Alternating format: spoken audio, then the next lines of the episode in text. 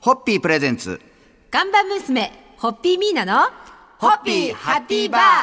皆さんこんばんは、ホッピーミーナです。こんばんは、落語家の立川しららです。そして今週は、ホッピーハッピーファミリーのシンガーソングライター、釜井康則さんにもお付き合いいただいてます。よろしくお願いしますよ。ろしくお願いします。さあ、2020年となって番組初登場の釜井さん。はいはい えー改めて今年の目標やチャレンジしたいことを発表していただこうということで、なるほど。今日お越しいただいたわけですが。はい、お願いします。まずはシンガーソングライターとしての抱負っていうのは何かこう掲げてます ?2020 年。これはです迎えるにあたってね、その、ただ歌を歌うだけではなく、あの、映画の音楽を作ったりであったりとか、映像の音楽を作ったりとか、えー BGM を作ったりとか、教えることであったりとか、うんまあ、フィールドがすごく音楽の中でもいろいろ広がってきたので、それをさらに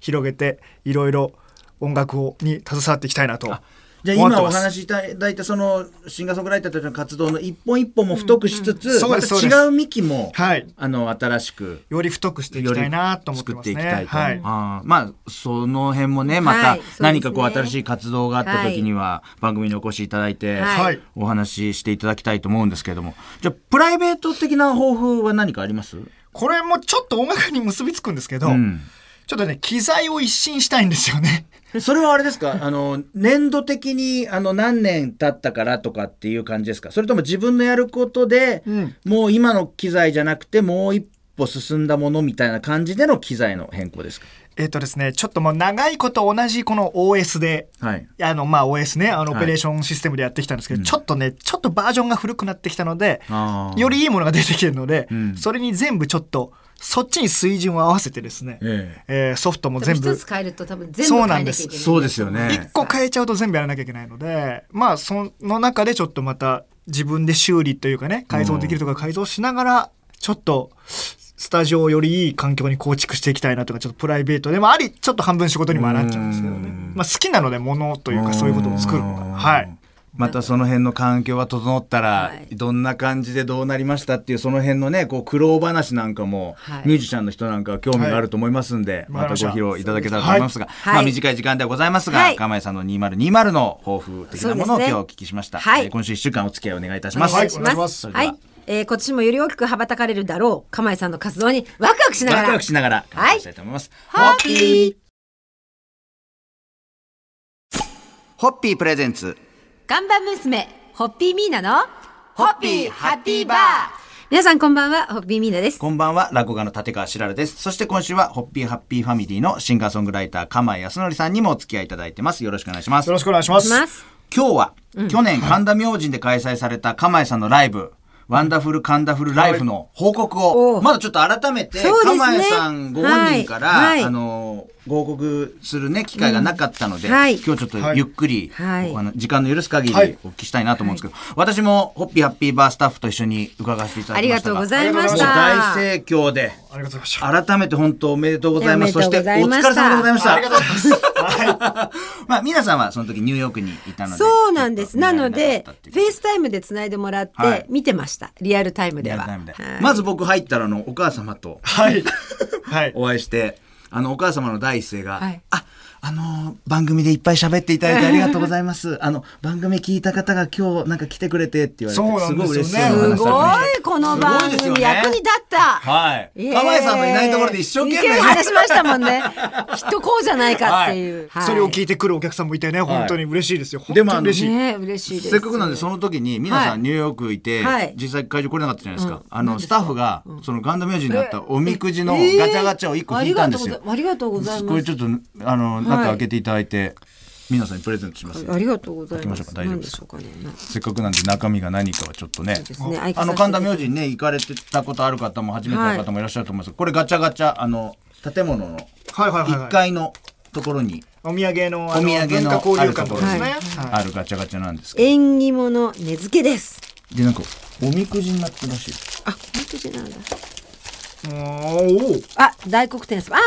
あ、そうだそうだ。そうですね。こごれご祭神がねこの中から。はい。今年は儲かるな、私。いいですね、はい新年そうですよ。釜井さんがスタジオに来てくださった一本発目当に運のはいい寝かしといたガチャガチャあをり今が開とうけごたざいらます大黒様。大黒様が出てきた、はい、あのご祭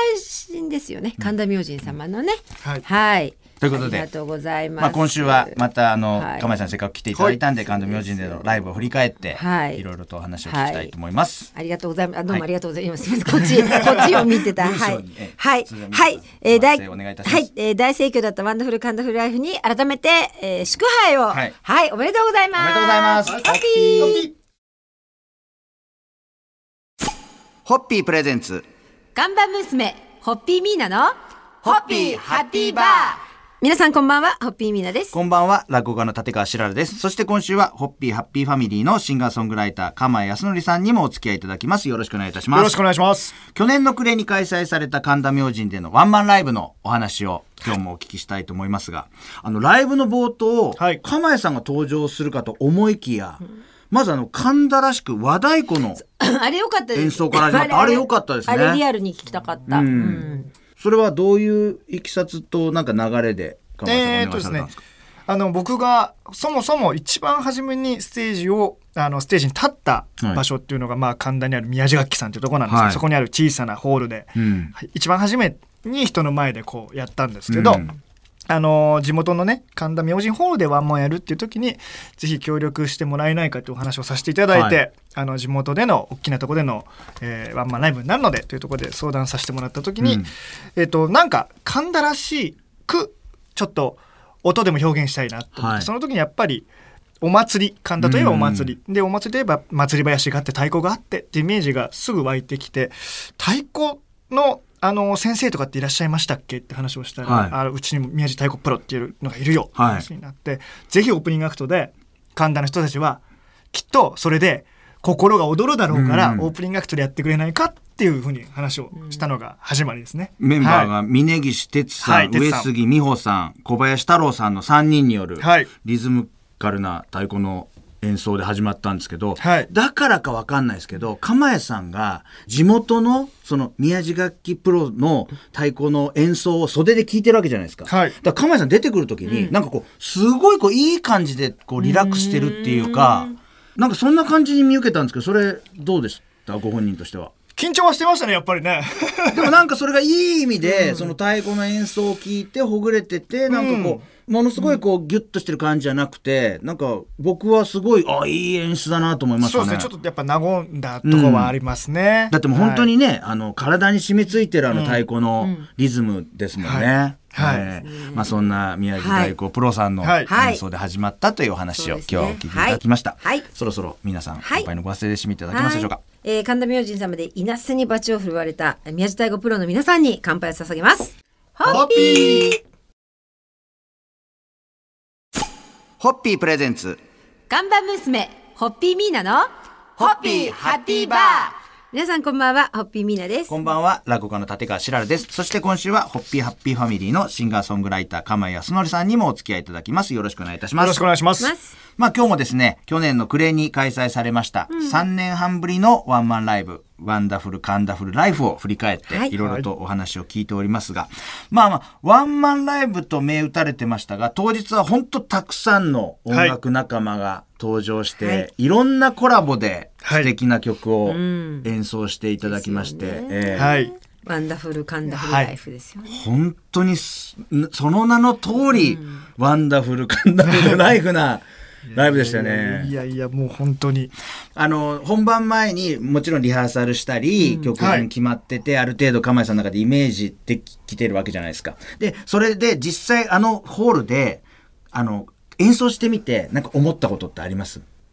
イメージをができるかどうかが成功するかしないかだと思っていて、はい。でこ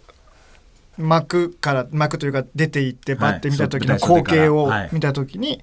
やっぱりイメージしてた大きさ、うんえーで声の響きみたいなものが、